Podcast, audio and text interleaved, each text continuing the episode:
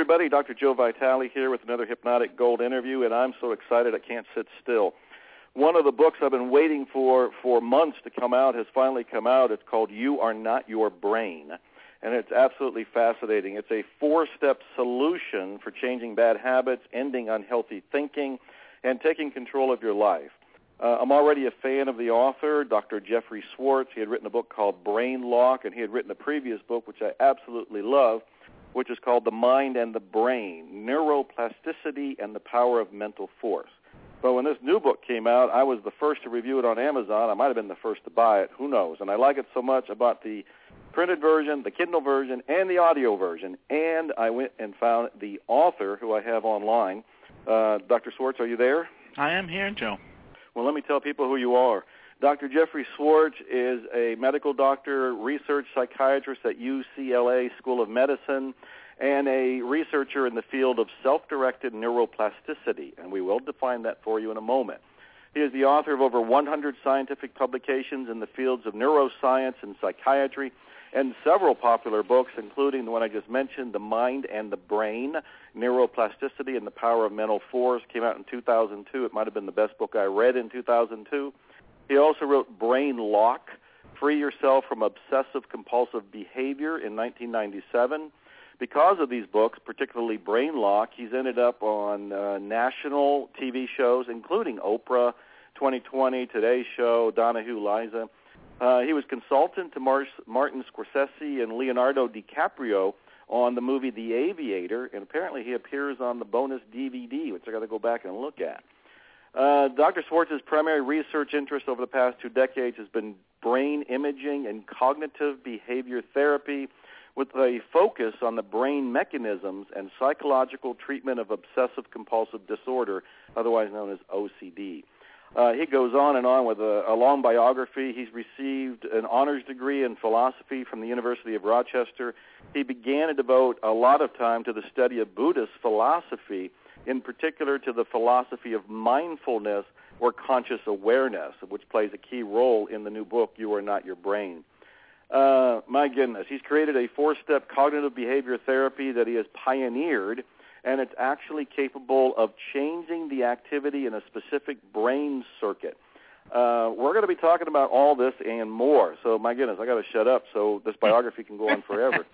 Dr. Schwartz, you are impressive. I didn't make him read that, folks. By the way, he, that was voluntary, completely voluntary. Oh yeah, no, I'm I'm a fan. I am a promoter. I wrote the first review of your book on Amazon, and I don't go in there and review very many books, but this is how much your book and this four-step solution has impressed me. And just for the record, after I wrote it, you you wrote me and thanked me for it, which yes. led to me reaching out and saying, "Well, can I interview you?" That's how yes, we got I mean, here. That's very true. Well, I mean, um, it was a, you know I I you know as I just mentioned just before we we came on the air here. I mean, that's been my praise report, you know, for the, for this week. I mean, last night at Bible study, it was my praise report. because, Is that right? Yes, because because because um, in fact, I have another very good friend. Let me put a plug in for him. I have a few very good friends. I might put plugs in here Sure. for here. I have a very very good friend named uh, Steve Bridges. Um, you know, who goes to to my church, uh, Pacific Mhm. Crossroads Church here in in Santa Monica, California, and um go to stevebridges.com. I mean, he's been on the Leno show many, many, many times. Um, Mm. You know, he's one of the great impersonators. I mean, he he really made his name in a big way by being, you know, the impersonator of, of George W. Bush. But now he, he does Obama as well, and and um, incredible makeup job, incredible, you know, incredible comedian. You know, Mhm. check him out on the website. But he's a very close friend of mine, and he had. um you should like this. I hope. Yeah. you- you're more in South Texas, but I mean, I I, I think you might be happy that your state has the NBA champions. Um, Of course. and uh, you know, he had a party, um, you know, at his home on Sunday, and uh, you know, to you know to watch the big game. And uh, Mhm. when I went over there, I you know, pretty much the first thing I said to him, you know, because everybody's going, you know, the book came out June 9th, and you know, people are going, how's it going, how's it going, and ah.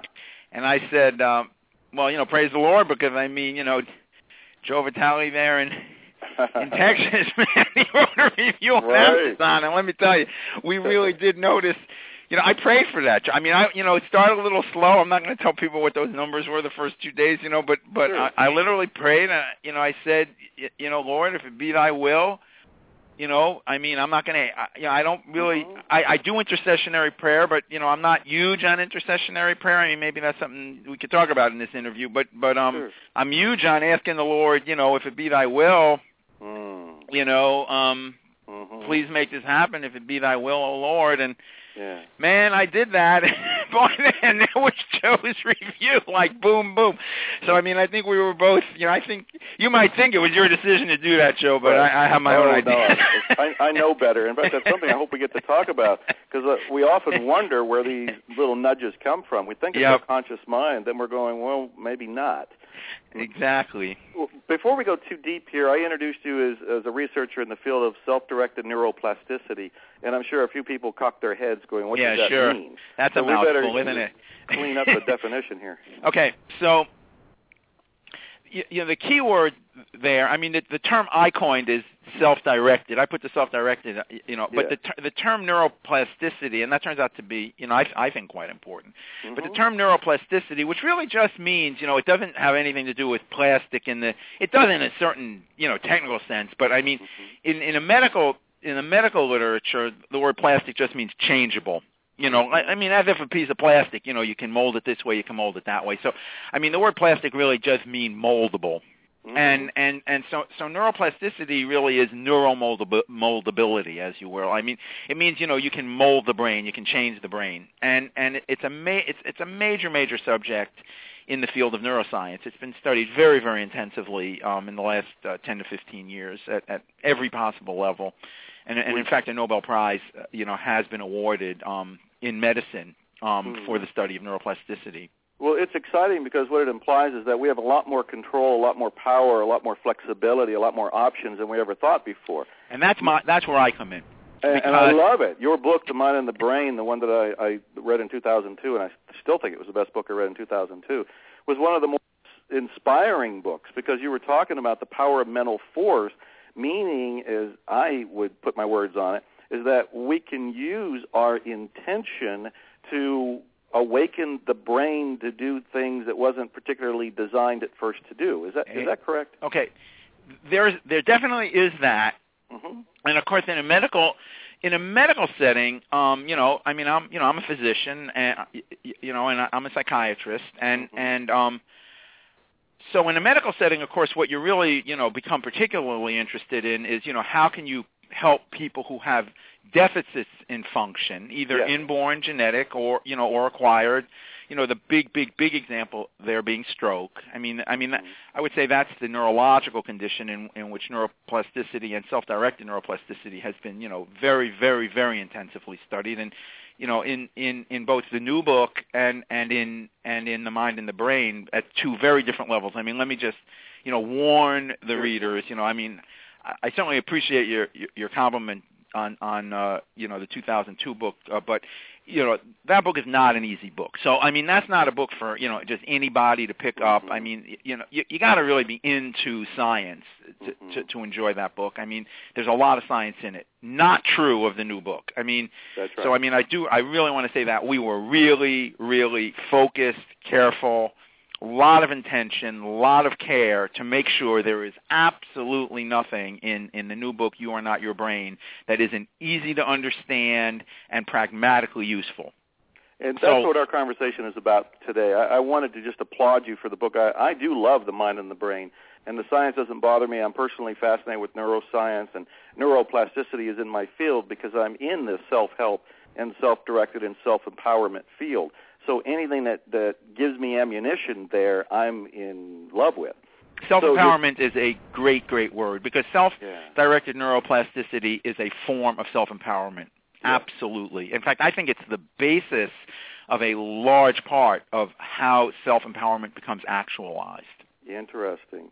Well, what we're really focused on is this new book, which you uh, obviously I've already given the title. You are not your brain, and it's the four-step solution for changing bad habits, ending unhealthy thinking, and taking control of your life. And I wanted my listeners to hear about this one because this is an easy, practical. When I say easy, there are some steps in here that are challenging.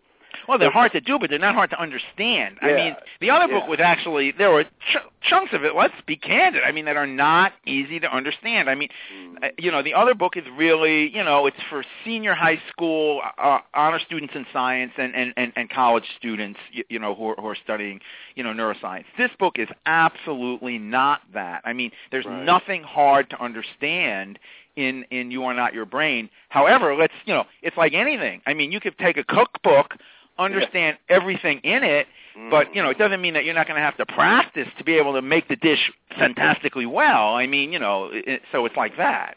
Yeah, I mean, it's not hard to understand, but you, you got to practice to be able to do it well. Well, we're going to go through those four steps uh, uh, enough for people to understand it, and then I'm going to, of course, uh, encourage everybody to read the book "You Are Not Your Brain" to fully get the the concept. But I want to back up. What led you to write this book? What was the inspiration, or the need, or the request, or it's kind of what- it's kind of we've kind of said it in this conversation a, a, bit. It, it, kind of comes right out because I, okay. So my first book, you know, which came out in in uh, '96, you know, is is also a very simple book. I mean, it's called Brain Lock, but that book, which you know, hey, praise the Lord, ha- has been. You know, I've been very very fortunate. Um, that that book has has been you know the leading selling self help book for people who have a specific condition called obsessive compulsive disorder you know, since I was on Oprah, I mean, I was on Oprah in '97 for that book, and and and when when that book came out in '96, I was interviewed by Charles Gibson on Good Morning America the first week. There was a 2020 segment with Barbara Walters, you know, on it. I mean, uh, there was an article in the New York Times. I mean, it, you know, it, it got a lot of coverage and it took off, and it, you know, it kind of never stopped. I mean, it's really been selling very, very, very steadily you know, ever since then. It's in its 53rd printing now. My goodness, congratulations from one author to another. That's that's a home run. So, yeah, I mean, not you know, Congratulations for I, that. I was, you know, very fortunate with that book. So, so, um, but, you know, I mean, it's really for people who have, you know, a specific condition, you know, by and large. And, you know, obsessive compulsive disorder is a very interesting thing. I would say one of the best ways to learn about obsessive compulsive disorder is to actually get the movie The Aviator, you know, Hmm. starring Leonardo DiCaprio. Uh, you, you know, I did work very, very closely with him. Um, if, if Mhm. you if you go on YouTube and just type in, you know, my name, Dr. Jeffrey Schwartz, and you are not your brain, you'll see a clip that I did at the UN, um, followed by an interview, you, you know, which I describe my work with him, and you know, and and it's absolutely there's a half hour on the second bonus DVD. So I think if you get it like from Netflix, you have to like you probably have to get the the second DVD like by buying the, the set or something. But but the film is about Howard Hughes from Texas, Mhm. um, who had terrible terrible obsessive compulsive disorder, and Mhm. and the film is you know significantly about how obsessive compulsive disorder you know led to the demise of Howard Hughes, and and I worked very very closely with Leonardo DiCaprio on that film, and then on the bonus DVD, there's a half hour with about five of my patients: Leonardo DiCaprio, Martin Scorsese, um, and, and, and in fact, the chairman of my psychiatry department, Peter Whybrow, in which we discuss, you know, how we, you know, worked to portray obsessive compulsive disorder, and it's a and it's a very good way to learn about obsessive compulsive disorder, very user friendly. But I mean, what we wanted to do, of course, you know, for you know, is make is write a book you know, Mhm. OCD, which is, is the acronym, is it, affects about one person in, in 50, maybe a little bit more. So it's certainly not a rare condition. But I mean, we wanted to write a book that 100% of people, yeah. you, you know, would would have an interest in, and and use the same method. And and because we, you know, there was science there, we had really demonstrated the the efficacy of this method to get people who have a serious medical condition to change their brain. I mean, I knew I had something very solid to work with. I wrote The Mind and the Brain to really show the science is rock solid. I mean that that's what The Mind and the Brain d- does is is show that there's there's rock solid science supporting this. And then, you know, we wanted to turn it into a book for everybody. Mm. And I I was very very fortunate that one of my star students who I've known since she was an undergraduate, um, Dr. now Dr. Rebecca Gladding, who finished um she was the chief resident in psychiatry at UCLA the year before last. I've known her since she was an undergraduate. I in fact wrote her recommendation letter for medical school and and she got into University of California San Francisco, one of the the great medical schools in, in the country, came back to UCLA and did her residency in psychiatry, became the chief resident and during that time, you know, we we said, you know, hey, we we we got obviously got back in touch and and I suggested because she always had been saying to me since she was an undergraduate, you know, she really wanted to write a book. I mean, she wanted to be a, Uh. a physician writer. And I said, "Hey, like let's write a book," you know. And um she was all for it and uh I have a very very good agent, Susan Rabiner, um who took on the project and you know, I, again, I think we wrote a wonderful book and You and did, uh, worked together to do that. That is fantastic. Well, you did reach uh, create something for the masses because who doesn't have a brain? You are not your brain signals something in itself. There's a message there that I want to talk about in a minute. Uh, before we go into all of this, how long have you been uh, practicing the the four step solution? Okay, in other very good. words, how long has this been tested? How many people has it been tested on? So we establish that this works, and we establish that for everybody listening that this is something they should be uh, learning and then doing. Okay, so it's a good story. I mean, and it's it's told actually in the in the beginning of of um the mind and the brain. Um Mhm. you know, because so the four steps is the we we modified the four steps somewhat to make it for everyone. I mean, we changed you know one of the steps to make it more generally applicable. But I mean, the book Brain Lock is the four steps. So I mean, that book was published in in 1996, and I you know it took me about six seven years of work to you know get the first book out. So I mean, this Mm. is this goes back to the 80s and Okay. and it goes it goes back to the early days.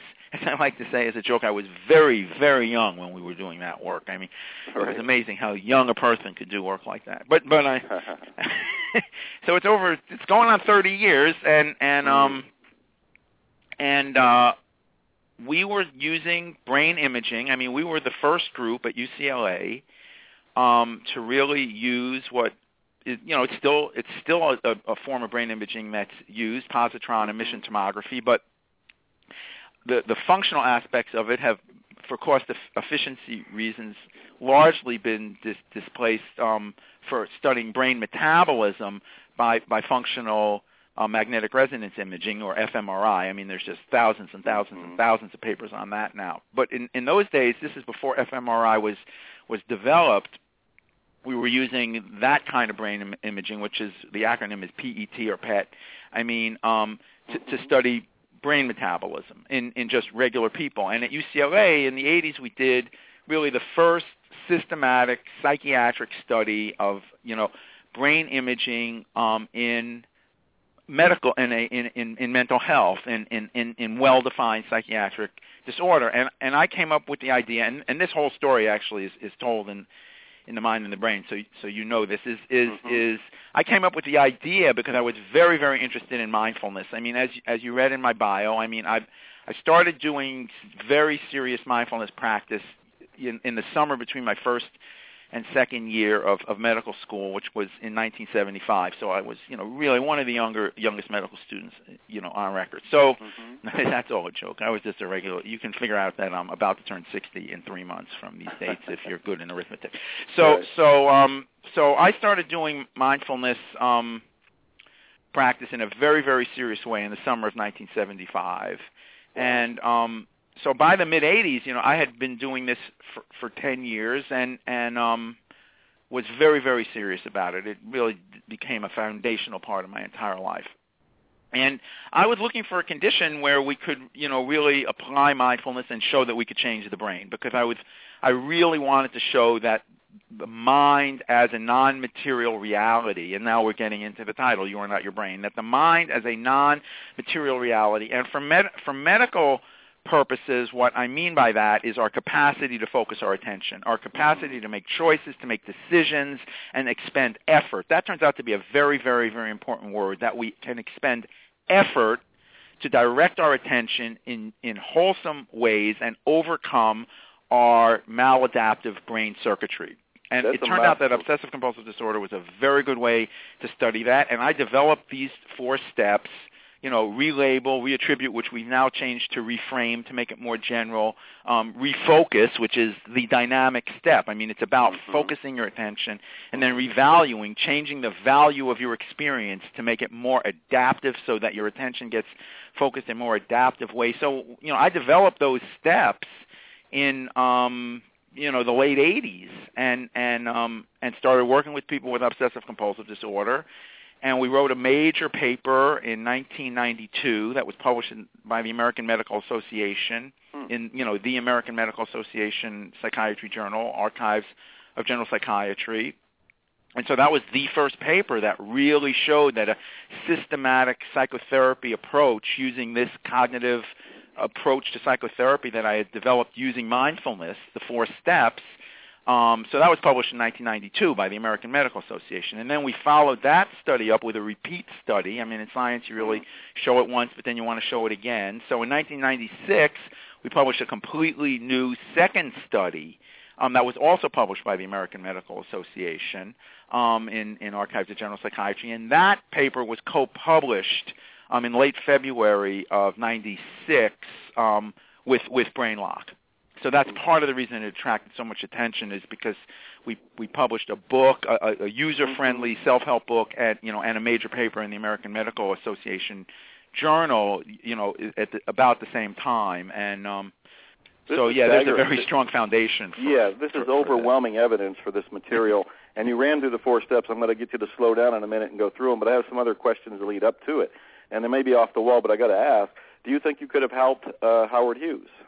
Well, I I answer that question. I mean, I'm doing promo on a movie that's you know over five years old here, but you know, I mean, Yeah. hopefully uh, Leo will. Leo gave us an endorsement on the back of the book, so I I, certainly that. I owe Leo a favor there. The, very, you know, I mean, I mean, I really, really appreciated that. So, so, um, you know, yeah, I mean, I answer that question on, you know, in the in that half hour um, on on the bonus DVD. But the, the answer is absolutely yes, and and Mm. and to say it very specifically why, I mean, two two main points about Howard Hughes. I mean, Howard Hughes was, you know, he was a genius. He was a business genius. No, I Mhm. mean, no, no question. I mean, in fact, he's kind of the archetype of a certain kind of high-tech entrepreneurial business genius. And and and linked to that was was his tremendous willpower. I mean, he had a tremendous capacity to focus his attention when he chose to. That there's the big problem because he you know he didn't have the insight about what was going on with him to get him to focus his, his attention properly. And then the other big thing I feel I could have absolutely used to help him was that he was he had a real comfort level with engineering Hmm. and and because of you know his great love, his passion for for airplanes, and and his and his passion for the discipline of piloting airplanes, I don't think it would have been all that difficult to get him to realize, hey, you know what? Howard, you know, your brain is like an airplane with the navigation systems not working well. He never figured that out, and that is not unusual. That People with so- obsessive compulsive disorder often do not figure out what's going on with them, and they never mm. really reframe to change their perspective on how to focus their attention by realizing that their navigation system isn't working well. I, I love that, and I love that you used that image because I can imagine Howard Hughes making sense of that. Absolutely, he That- would have. would I'm, I'm essentially positive he would have made sense of that. Wow. Well, I got to. And nobody ever did that. I mean, Right. you know, nobody had ever thought of it that way before. Yeah, and that's why the importance of reframe, and that's step two in this. And again, we'll go through the four steps. But your uh, your the actor gave you Leonardo DiCaprio gave you the quote where he says, "A testament to mind over brain. It's the truth of the matter that sheer willpower can truly make you break free." Now, I have a tiny little problem with willpower. You used the phrase already. Here it is on the back of your book. When I was reading a lot of books in self-help and early psychology back in the 1970s, I remember coming across the line from a psychologist, who I'm not going to remember today. Uh, he said when mental imagery and willpower get in a fight, mental imagery always wins. I I I I tend to agree with that. Yes. Okay, I do. so I, do, I mean, about I, I do tend to agree with that. All right, That's largely a true will- statement. What is willpower then? What's the definition of willpower here? Okay, that's a great question, and and uh, and in fact, I have. If you go, if you, I hate to do. I'm not like Mr. Promo, but you know, here no, no, comes we, another we love promo, promo here. So Um, give us promo.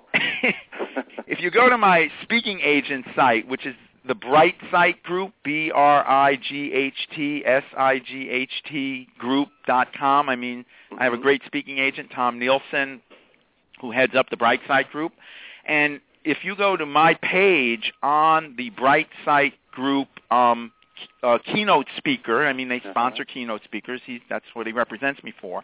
And if you go to my page on that website, there is a six-minute video that was Mhm. taken of me speaking at the Mayo Clinic in Jacksonville, Florida, in which Mhm. I answer that question in some in some again easy accessible i was talking for the department of neurology at the mayo clinic in in jacksonville florida but that segment was specifically picked out by by tom and and the brightsight people you know to be very user friendly and Mhm. and I answer that question in, in a six in a six minute clip. And and just to get into like the core of it, the core Yeah. of it comes from William James. William Yeah. James, of course, is the father of, of, of modern psychology and, and you know one of the great great thinkers in American history.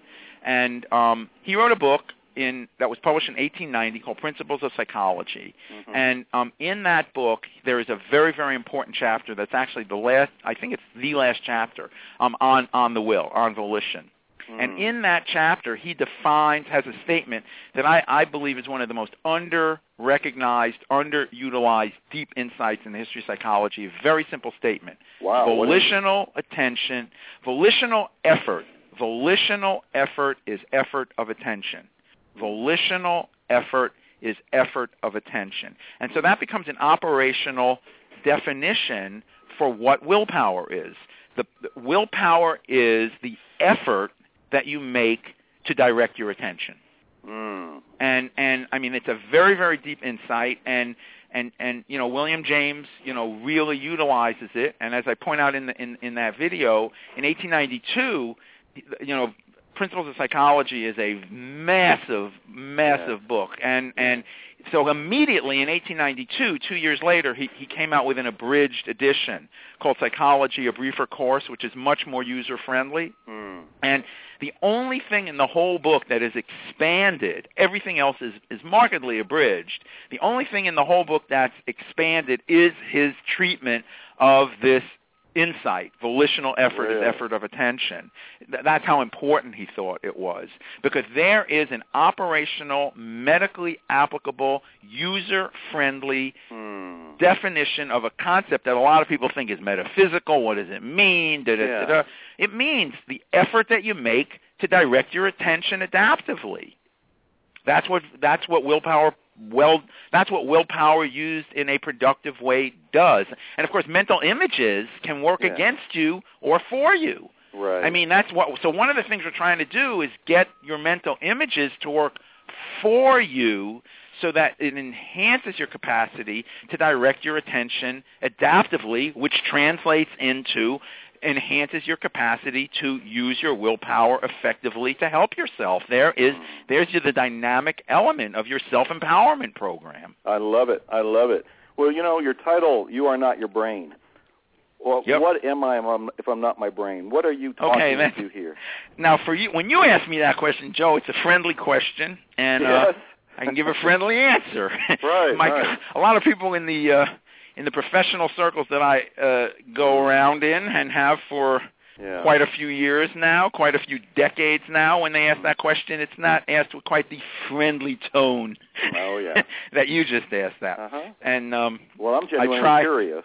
I try as a person who's trying to be a good Christian to not let that influence the tone of my answer. I don't always succeed. Uh-huh. Jesus help me. So so um so so here we go. Um Okay. We originally wanted to call the book to avoid controversy. Don't believe everything you think. Oh. And you know, my co-author and my agent, we thought, hey, this is a great title. It's, we want this to be a mass market book. I mean, this is a great mass market title. Don't believe everything you think. Now, uh, I mean, the book could certainly be called that. I mean, it's largely about don't believe everything you think. Mm-hmm. And you know, my publisher is fantastic. I, they did a wonderful job on this book. I mean, I think you could easily testify the book is a beautiful package. I oh, mean, it's wonderful, yeah. First and class. um, but they, you know, I mean, Avery Penguin, you know, they they they didn't want such a, you know, sort of I don't know what Mm. we sometimes call in Hollywood a high concept, you know, title. I mean, they they wanted a more edgy title, and Mm. and and and um, you know, you are not your brain happened to be the name of the first chapter of the book, and they said Right. You know, as any author knows, um, you know, until you get to a level that's far above where I'm at. You know, the the author the author has to basically do what the publisher says at a contractual level about title, and um, you know, so they wanted the title "You Are Not Your Brain." I mean, it's a very edgy title, um, and you know, hopefully it captures people's attention. But you know, you know, that said, it, it, it really is a functional equivalent of "Don't believe everything you think," because I mean, mm. answered in a friendly way, it's it's simply saying that the effort that you make to direct your attention is not determined by your material being. You know, I mean, for for those of us who are not hardcore, rabid materialists, you know, which is the large majority of people in this country, but certainly a very small minority, a very, very, very small mi- minority in in in in, in uh, scientific elites. I mean, you know, I mean, I'm not going to start doing culture, you know, culture conflict stuff here unless you push me that way, Joe. But I mean, you know, we're in a culture conflict, and a big part of the culture conflict is the conflict between the the the, the huge majority of Americans who believe that we are not just our material being, you know, that, that, that there's a Mhm. spiritual being that we all participate and have and is in us and is real, and a conflict between th- those who have that view and a small, elite, scientific, very small minority, but very powerful. They completely control the funding decisions at the National Institute of Health, and even more specifically at the National Institute of Drug Abuse and the National Institute of Mental Health. And those people insist with fundamentalist ferocity that you are nothing but matter Mm. and that your brain is everything.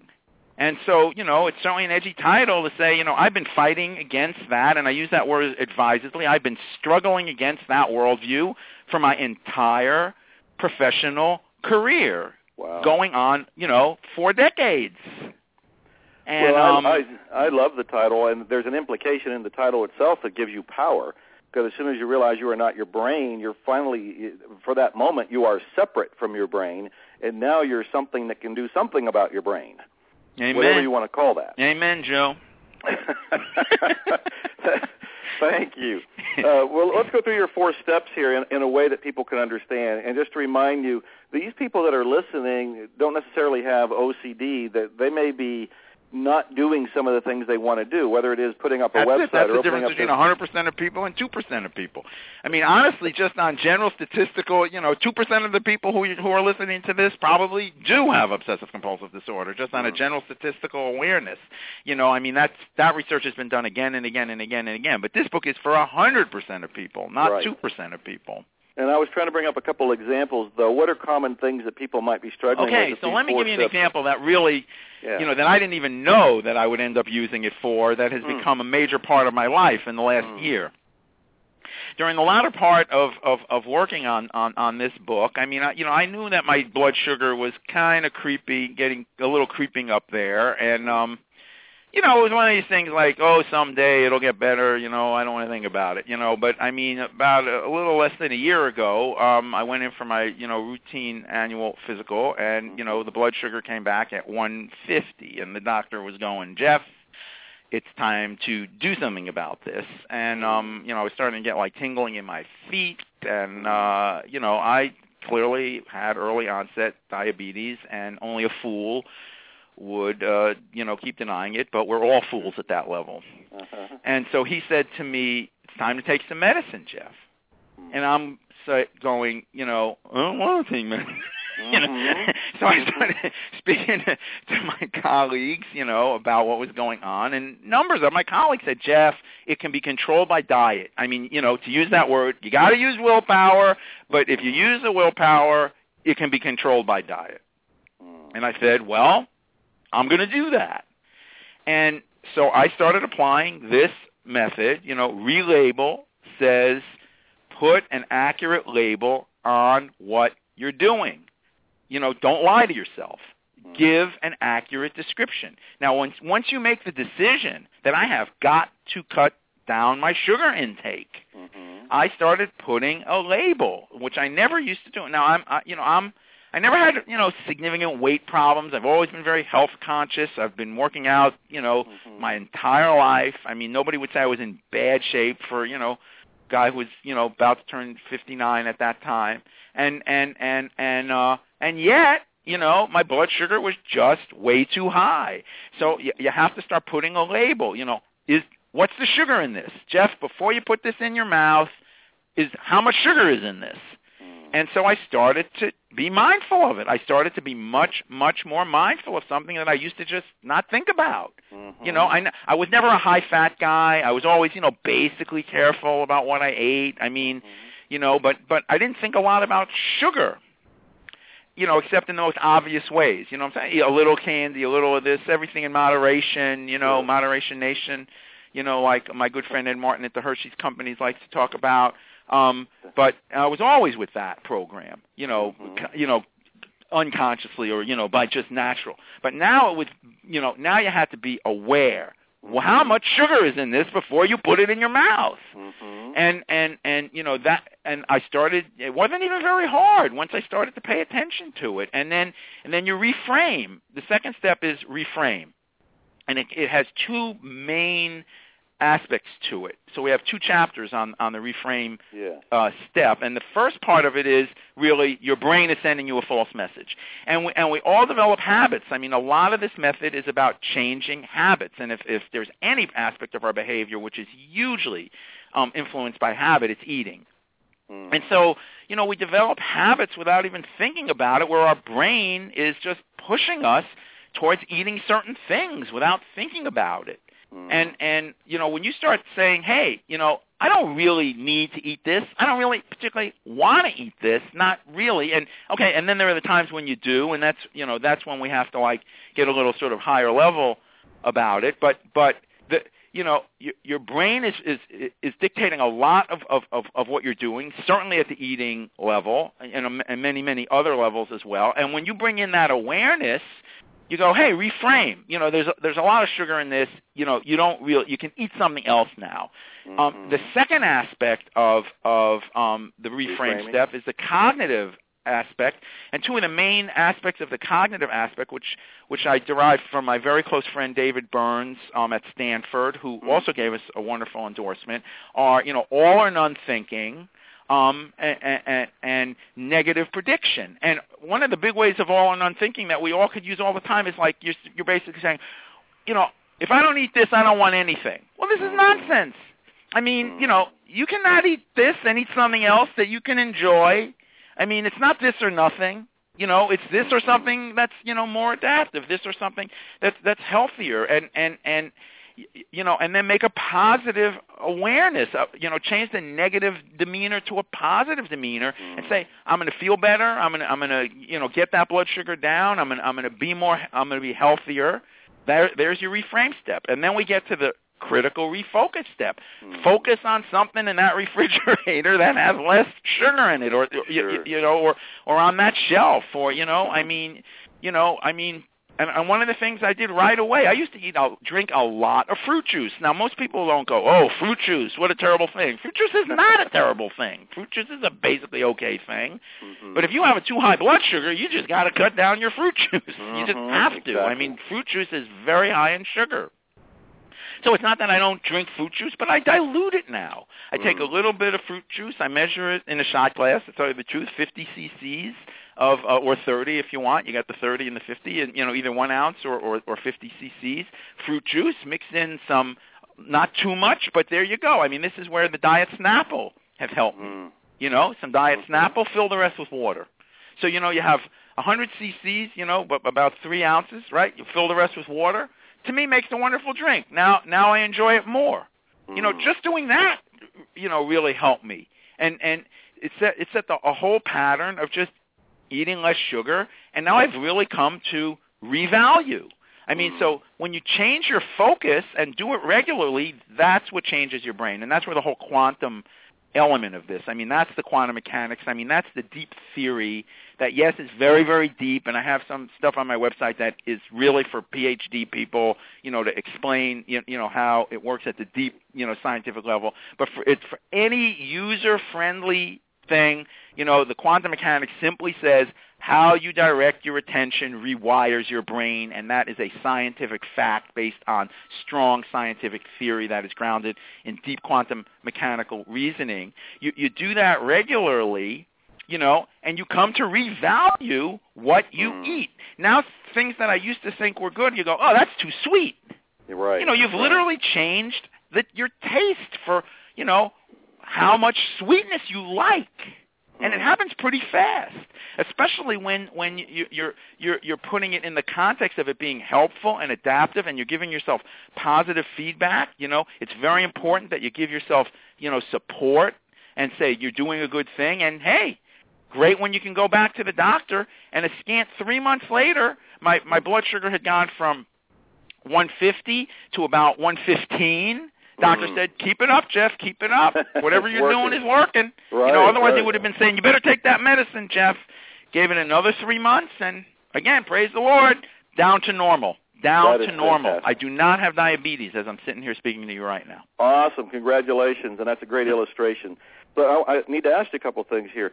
Before you went into the four steps, and step one is relabel, step two is reframe, step three is refocus, step four is revalue. It's all explained in the book, and we'll explain it a little bit more as we have time. You made a decision. Amen. There was a decision before all of this. Absolutely critical. So, in other words, you had to become aware, and in this case, the doctor made you aware of a potential problem. Um, is that true? I guess it's true for everybody, right? You have to become aware that there's something you want okay, to that's that we dealt with that in the book a great deal. Um, a lot of us, you know, aware is not, you know, an all or none thing. There's another, you know, there's a really good reframe. Awareness is not an all or none thing. Hmm. What we want to do is enhance the amount of awareness we have. We want to take awareness that it's at a very low level.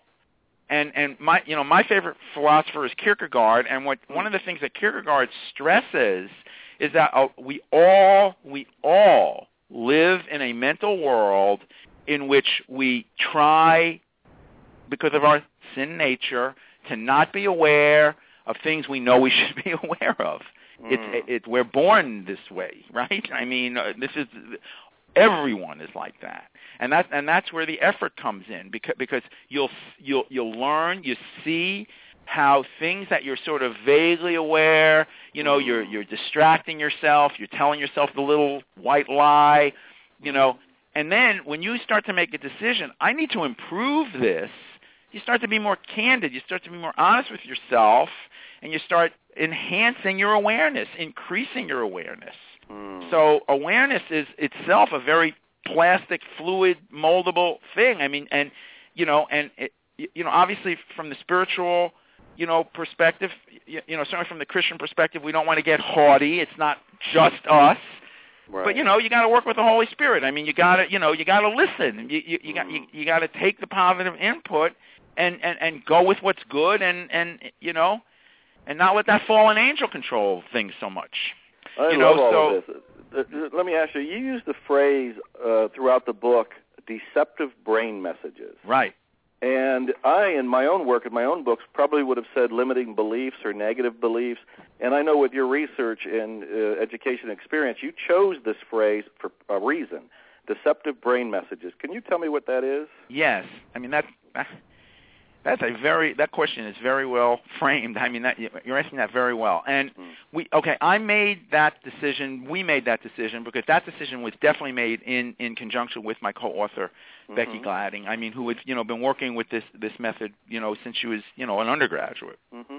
And you know, we've been talking in this conversation about how important it is for us to realize we're not determined by our brain. And and my whole method for obsessive compulsive disorder was hinged on telling people, which in obsessive compulsive disorder it's very easy to do because I mean in obsessive compulsive disorder people basically realize I'm getting an urge to wash again and again and again and again. I mean, I'm damaging my skin. I'm, you know, taking hours of my day. I mean, checking things again and again and again. And when we did the brain scans, you know, in the 80s and the 90s, we showed that there was a specific brain circuit in the brain that wasn't working right, that which was why people were getting these very intrusive, very bothersome, ridiculous, you know, Mm-hmm. terrible thoughts. And so from the very beginning, going back to the 80s, I mean, I was telling people as a result of those brain imaging studies, you know, that's just your brain sending you a false message. So that that became my you know my trademark, my brand. You know that Mhm. that I would t- teach people when you get an urge to do something that you don't want to do, that's your brain sending you a false message. But then philosophically, you know, again, being against the materialist worldview, it worked great because we're now living in a culture where everything's supposed to be the brain. You know, Mhm. you, you know, everything's supposed to come from the brain. Yeah. I mean, I don't particularly 100% agree with that. One of the insights that William James had that he writes about at length in his philosophical work is that, you know, our higher selves and, and you know, including including the Lord, might well be working through our brains. So the Mm. brain becomes sort of an intermediary between ourselves and, and, and, and things way, way, way above us. But there's still stuff going on with the brain. So Right. the so using the brain as the model, yeah, William James is assertive about that. And and and and um the, that using the brain as a model to better understand that you know you're not your bad feelings, you're not your bad Mm. thoughts, you're not your bad desires. If you choose to identify with that, you will be that. But Mm. there's that choice. There's that decision. You know, using the term deceptive brain message, and this is a big part of the book, and we go into Yeah. pretty significant detail in the book that you're trying to find your true self, Yeah. and you're trying to tr- you tr- find your true self by what we call the wise advocate. The wise advocate is a key key part of the book, and and wise advocate it's it's very much similar to, to, to mindful awareness, very Mhm. related to mindful awareness, very, very related to the notion of the Holy Spirit in, in, in Christianity. That Mm. that that you have something inside you or a capacity to direct your mind that goes above what your brain is sending you. But you Mm. still have to make the decision to listen to it, to pay attention, to go with the good and not with the bad, to go with the wholesome and not the unwholesome. And and calling it a deceptive brain message is a way that we Mhm. came up with to make people realize this doesn't have to be yourself. It might be your brain, and it might be your brain right now, but your brain can change. That's what neuroplasticity means. And your brain can change through focused attention. And you make decisions about that. That's what self-directed neuroplasticity means. The decisions you make about how to focus your attention changes your brain. And when you call it a deceptive brain message and understand it as a, as a deceptive brain message, it enhances your ability to not view it as yourself. It might be part of yourself right now, but that's because you're giving into it. That's because you're acceding to it. That's because because you're you're accepting that is this is myself. That's changeable, and it's it's changeable by by having a higher concept of what the self is is capable of, and being the self you want to be, and using your wise advocate to direct you to to become the self you want to be. And so the, the, the deceptive so- brain message concept interfaces with the wise advocate true self concept by saying your brain is sending you a lot of bad messages that are not the self you want to be. Focus on the self you want to be. Form mental images and direct your willpower in ways that enhance your capacity to become your, the self you want to be. And when you direct your attention that way, your brain will become the brain you want it to be. And those deceptive brain messages will diminish markedly and often go away. This is so exciting, Dr. Schwartz. I, I'm wow. I'm just thrilled with all these things that you're saying. I'm feeling so empi- empowered and inspired. It's about Uh, empowerment, Joe. It's Oh, about it is. I hear you. I hear you. There's so many more things I want to talk to you about, but we're running out of time.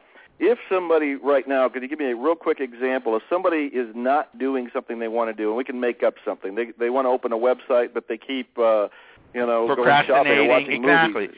It's it's it's all about relabeling so that you notice when you are distracting yourself, you notice when you're procrastinating because there's been a lot of research that's been done even in the last 10 years and we we review it in the book. Um that shows if you put an accurate label, language turns out to be very, very helpful. And it turns out that one of the most powerful things we can do is just be honest with ourselves. If you're procrastinating, just say, okay, right now I'm procrastinating. Be aware of it. There's your awareness. And, and be aware of what you're doing. You don't have to be perfect. We're all fallen we all, you know, none of us does what we're supposed to do most of the time, right? Mm-hmm. I mean, what we're trying to do is increase, enhance our capacity to do what we really want to do to live up to our true self. And one of the best ways to start doing that is to be honest with yourself and label and say, right now I'm doing something else, but you know, let me do this whenever, let me get back to where I want to go. Let me be mm-hmm. aware of where I'm trying to go. And then and then you get into the reframe step in which you say, you know, these are deceptive brain messages. The reason why I'm you know putting this off, the reason why I'm getting distracted over here is because my brain is sending me a false message. I mean, you know, these are my hmm. habitual brain patterns that are, are they're no longer the self I want to be. They no longer are the circuits that are creating the self that I want to be. And then you see the cognitive distortions that you use to keep doing it. All or none thinking. Oh, well, you know, it's never going to work anyway. You know, I mean, that's going to be a failure. Negative prediction. You know, catastrophic thinking. You know, a whole list of, of easy to understand, user-friendly cognitive distortions that we all use as excuses to not focus our attention the right way. You correct those distortions. You say, if I do the work, I'll get the outcome. If, if I direct my attention well, I'll change my brain. I don't have to feel like this.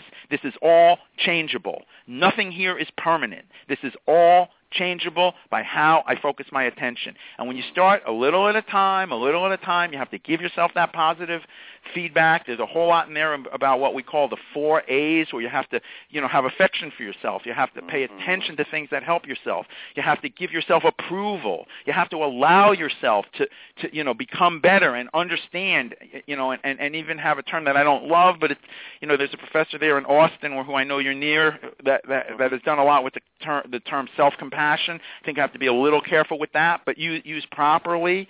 Um, self-compassion is, is definitely part of this. It doesn't mean you cut yourself every break, and it doesn't mean you're not honest with yourself. But mm. but you have to cut yourself a positive break that enhances your capacity to recognize I can do better. I can be better than this.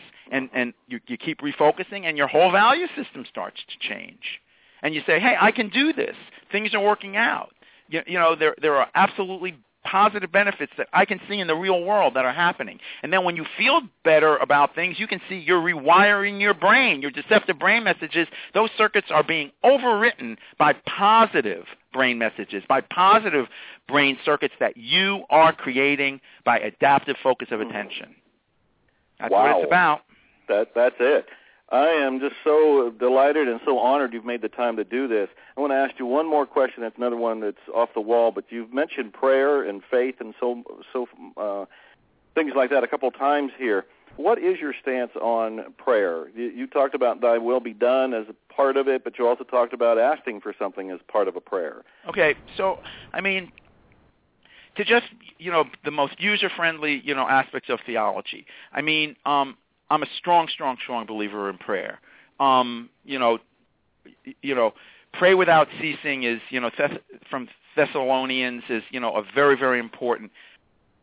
You know, I'm a, I'm a strong practitioner of Jesus prayer meditation. It's it's mm-hmm. my central meditation. Jesus, Son of God, have mercy on me, a sinner. Mm. Um, I like to say, and I even said this in Brain Lock, you know, way back when, when I was more into the Buddhist aspects of mindfulness, and I, I, I think I've I'm very interested in integrating Buddhist aspects of mindfulness into a full Christian belief system, and I don't think it's that hard to do. But that's another huge subject, maybe for another right. time. But sure. but the, the the the point here is ask the Lord to help you direct your attention. Mm. Don't say necessarily, "I want this, Lord, give me this, Lord, give me this." You know, oh, Lord, won't, won't you buy me a Mercedes Benz? Right? I mean, you know, I mean, I'm not criticizing people at a certain point who go that way, but you know that's also a subject for another another mm-hmm. discussion, right? Mm-hmm. Mm-hmm. My approach to prayer is much more, Lord, help me do Thy will. Lord, please help me become the self You want me to be. Mm. That you know, and uh, and that is prayer, you know, and literally work at praying that way without ceasing. I mean, if that's in your mind, you know, Lord, help me be the person that you want me to be. Lord, help me understand what you want me to do here. Lord, help me it. understand what you want me to do here. I love it. I've been talking to uh, Dr. Jeffrey Schwartz, author of Yes You Can. Uh, not Yes You Can. I'm sorry. I'm looking at your, your news. Well, it is. Yes, you can because you are not your brain. Yes, Yeah, you can did. because you But are not your brain. How the book is? You Are Not Your Brain, and go get the book. Is there a final thought, takeaway, a to-do you want people to go and... Well, I uh, mean, there are two websites. I mean, you know, we Yeah. have youarenotyourbrain.com com. and we have jeffreymschwartz.com. There's a lot of material on both of those websites. On Jeffrey M. Schwartz, there's years of my stuff going back. mm, Jeffrey, J-E-F-F-R-E-Y-M-S-C-H-W-A-R-T-Z dot com. And then, of course, youarenotyourbrain.com where we're updating and, you know, putting all new things on all the time. And final thought for people? hey, final thought for people is, you know, work with the Lord and you, you know, get your attention focused, you know, the way you know you know it should be focused. Keep your eyes on the prize. Go with the direction that you want to go, that you know the Lord wants you to go. Focus your attention in that way. You will change your brain, and your brain will no longer be working against you. Your brain will be working with you to live a better, wholesome, higher, more community-based, more loving, compassionate life. You are doing God's work. I am very impressed. I've been talking to Dr. Jeffrey Schwartz, author of the book You Are Not Your Brain. Drop everything and go get it. Learn the four steps and start using them right now. Thanks Uh, for this opportunity, Joe. I really, really appreciate it. You've been an answer to prayer, no question. Ah, Godspeed to everybody. Thank you. Thank you, Joe.